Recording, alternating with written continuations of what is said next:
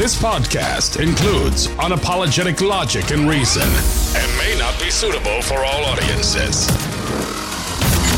In a world full of nonsense, he's been called the voice of uncommon common sense. He sees the abnormal that many find normal. Author and award winning speaker, he is Chris. Well, happy Father's Day uh, to all you fathers out there. I mean, guess to all you sons, hopefully you've done something for your father or found a way to remember your father. My son sent me a nice little um, care package, if you will. He's stationed out at uh, Joint Base Lewis McChord, I think it is. Did I get that right? I think I did.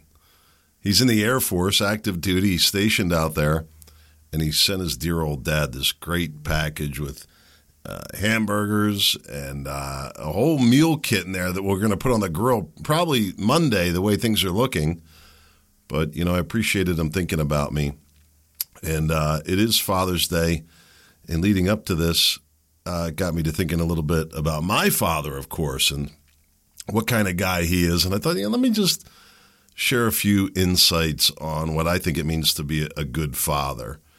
And I don't have the lock on this, by the way. It's not like I wrote the book on being a good father. I've made some mistakes. You want me to talk about the mistakes I've made? I don't really dwell on it, and I don't really dwell on it from my father either. Uh, in fact, I was having a conversation with a friend about this, and maybe I'll talk about it a little bit more. But we were talking a little bit about our fathers. Both of our fathers have done so many incredible things. Uh, but yet, you'll find that people, most of them family members, want to point out all the negatives, all the things that they did wrong. And I'm very familiar with this because I'm at the point in my life where now I'm also receiving the same kind of treatment. And I don't know, maybe it's the just the um, cycle of life. I don't know.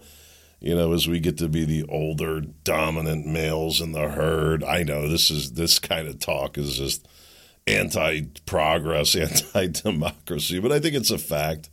It's just you always have the um, the next generation looking to move in. It's a natural instinct, I guess. I don't know. I don't know, but I don't look at my father through the mistakes that he's made. I don't even really think about it.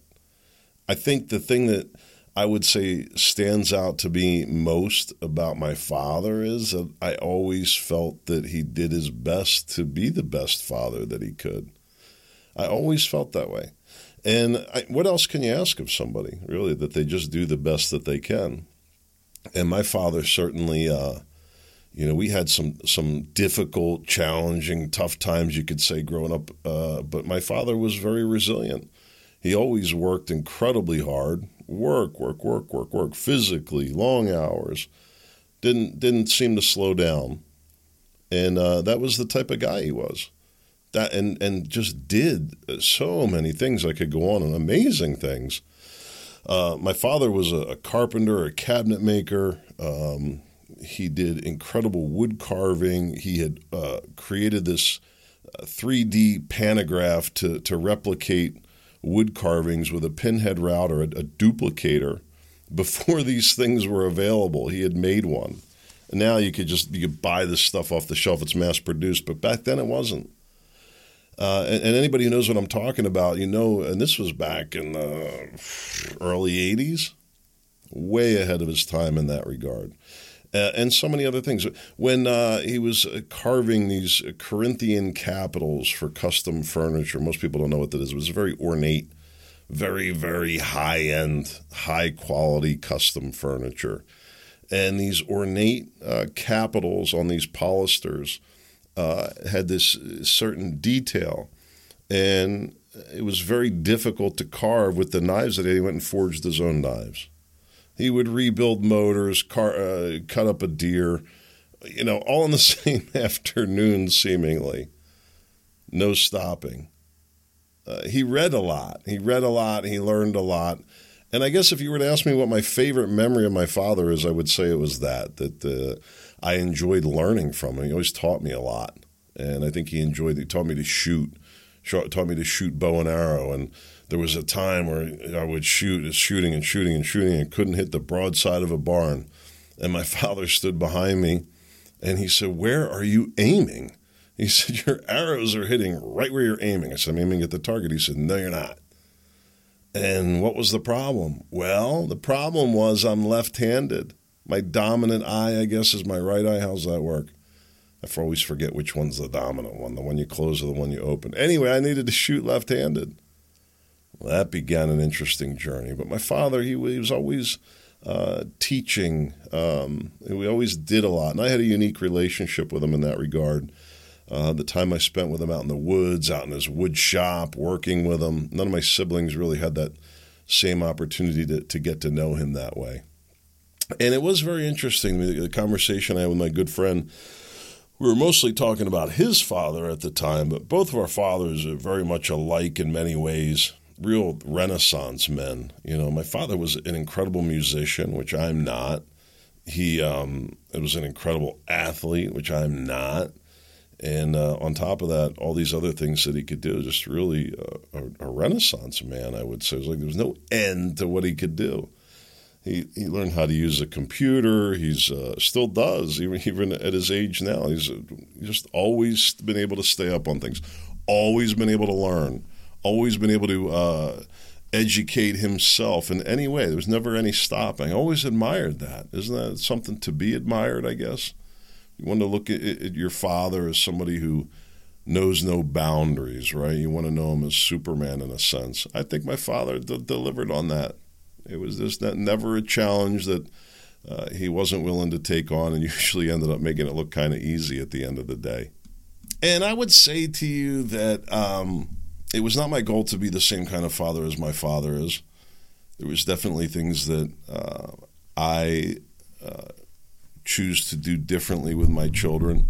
I don't even really dwell on that either. I'm just me in terms of, of and I'm going to talk about that a little bit more. But I'll tell you partly the reason why I wanted to bring it up, especially right now, and, and using today to discuss this topic. And I'm going to talk about it more in the in the next couple of days. The attack on families, the attacks on straight white males. What do I mean by that? The attacks. You know, it's not like the gay bashing that was going on in the 70s that I witnessed that, and that was wrong. Right? We've tried to find this path of what's right, but I think somehow we've miss, missing the mark now as well. Wouldn't you agree? And so, no, you don't have straight white males being beat up for being straight white males like you had gay bashing, but all the same, you have people losing their jobs, being accused of things, and uh, making life much harder, much more stressful for fathers. And not even just white, but all race. It's hard to be a father today. And it's hard to be a mother, but today's Father's Day, and I'm talking about being a father.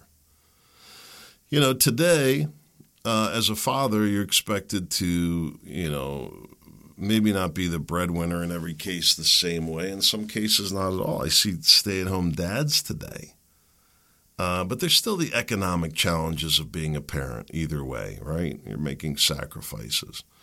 And fathers today, they're expected to do everything. Dads today have to be able to do everything virtually that mom does, plus take care of their dad duties. Mom would tell you the same thing. And I don't know, is it a good thing or not? I guess it depends on how you like to have your family. In our house, my wife takes the lead on the motherly duties. I take the lead on the house and the outside duties. Is it fair? No, not really. She does a lot more than I do at this juncture, but hopefully over time, maybe it'll even out. I don't know. It's not really the point either. For us, I think it's a labor of love. We're both uh, very committed to contributing to the progress, the real tangible progress of our family. We recognize that life is a process, a journey that occurs in cycles, and we're currently in one cycle, and that cycle is going to last about 10 years. My daughter just finished second grade. She's going to finish high school in 10 years, and that's going to be the end of a cycle and the beginning of a new cycle that's going to bring new challenges. At that time, I'm going to be in my 60s, 62 years old. Crazy to think about it. That too is going to be a new cycle, all part of the journey. But this this journey right now, this cycle of being a father of a young child and the father of an adult male now, he's 24, embarrassed. Um, but I'm still his father. I still provide guidance to him. And of course, it's different. You know, my son, uh, I, I definitely was tougher on my son, but I don't think I'm easy on my daughter either. Uh, you know, my lines are my lines. I don't really waver a whole lot with anybody, not for the most part. My son uh, and my daughter, one of my greatest joys is watching them learn to swim. Two, two totally different stories. And then my own, a third totally different story. 10 years old, they had to pull me out of the bottom of a pool.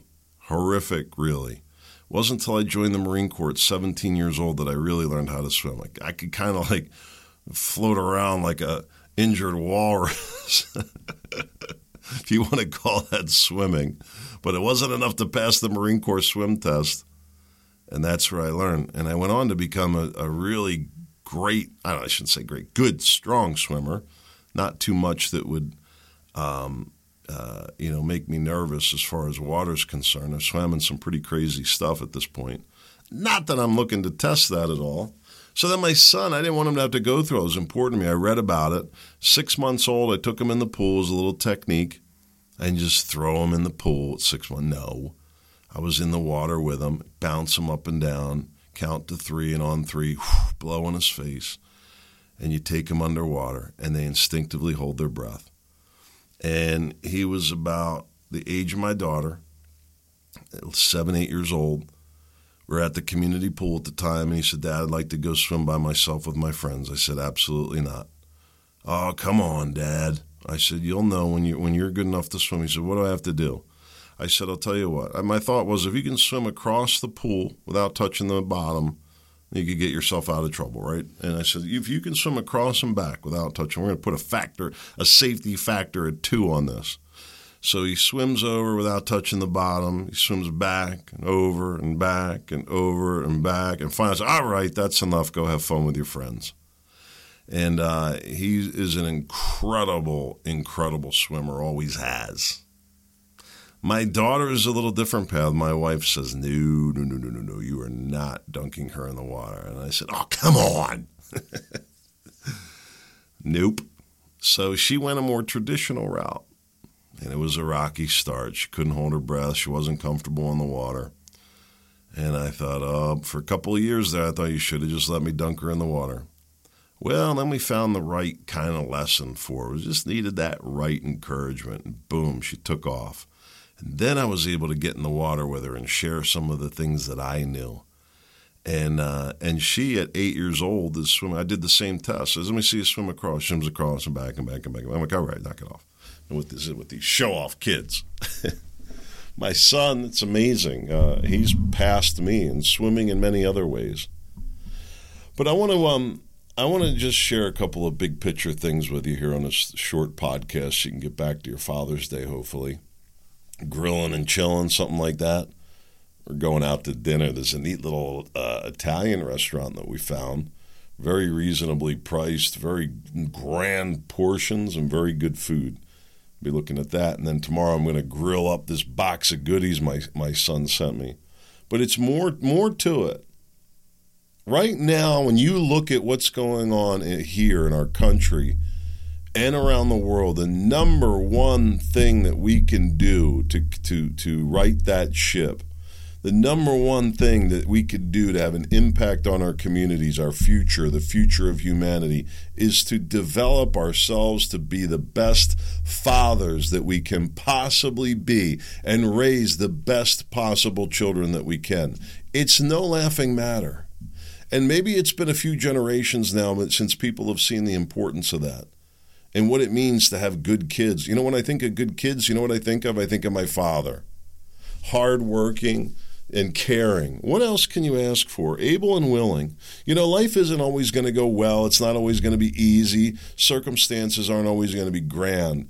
But it comes down to the, the, the basic uh, beliefs and morals of the people, and it's simply that staying positive, moving forward, and working hard able and willing to continue to move forward every day, to wake up even when, when you're tired, when you're hurting, and it seems like uh, just useless to do anything, you got to keep going. Got to keep going. I don't know. You know, uh, the best thing um, I would say to, for being a parent, uh, that I would recommend is to stay positive. And I, I could go on and on about this, but um, I see, and I don't mean to be judgmental. You know, everybody's got to take on their own style, but you know, some of the ways that people talk to their kids and uh, the negativity, the berating, or well, what are we supposed to do when they're wrong? Think of yourself like as like a coach as much as a parent. And I'm not saying in, in both cases you, you need to be able to discipline, but making sure that that discipline is is being realized for, as being loving and compassionate because the outcome is so important. That's a lot different than uh, discipline because you're ticked off. You see what I'm saying? I don't mean to get too preachy about how to be a parent. It's not really why I brought it up. But I think being positive, you know, um, I'll give you an example. My son, he moved out to Washington, and I was so nervous about him and what him and his girlfriend were going to do. And oh, it was causing me so much anxiety. And the easy thing for me would have been to, you know, start telling him what to do, and I didn't do. I resisted the effort and they ran into trouble on the move, and I and it, oh, I was just dying. I'm like, I'm gonna have to get out there. This you moving truck breaks down in Northern California. Can you imagine? Right? I'm thinking, how am I to get out there and help this kid? He's not a kid; he's a man. I had to just grit my teeth, and I just told him, "Hey, just hunker down. You'll get through it. You're getting close. It'll all work out. Stay positive." Stay positive with your kids, stay positive with your families best you can. It's hard, hard, particularly in the world that we're living in. Crazy when you think about it. The challenges of, of being a father. The few things I'm going to talk about this week the attacks on, on family, the attacks on our safety.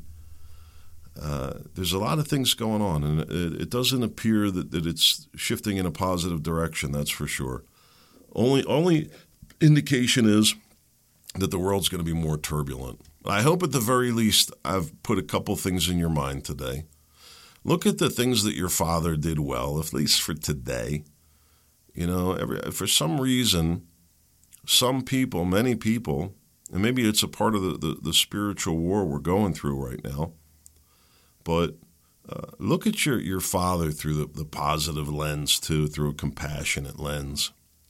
Maybe he was just doing the best he could under the circumstances as well. You want to continue to give him a hard time.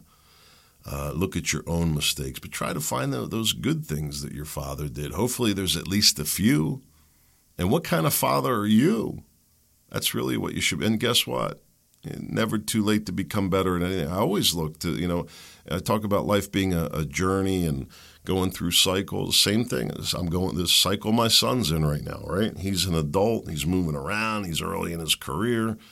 And it's crazy to me. When I look back and I'm thinking it was a lot crazier what I was doing back then. Time has a lot of perspective, that's for sure. Fathers are important. We need it more than others. So that's the last thing I want to tell you. Start with your own, but we need to be supporting our fathers. It's the most important job on the planet right now. I kid you not. And that's not going to change anytime soon. God willing, I hope to be back tomorrow. I sure hope to see you there. In the meantime, make it a great day.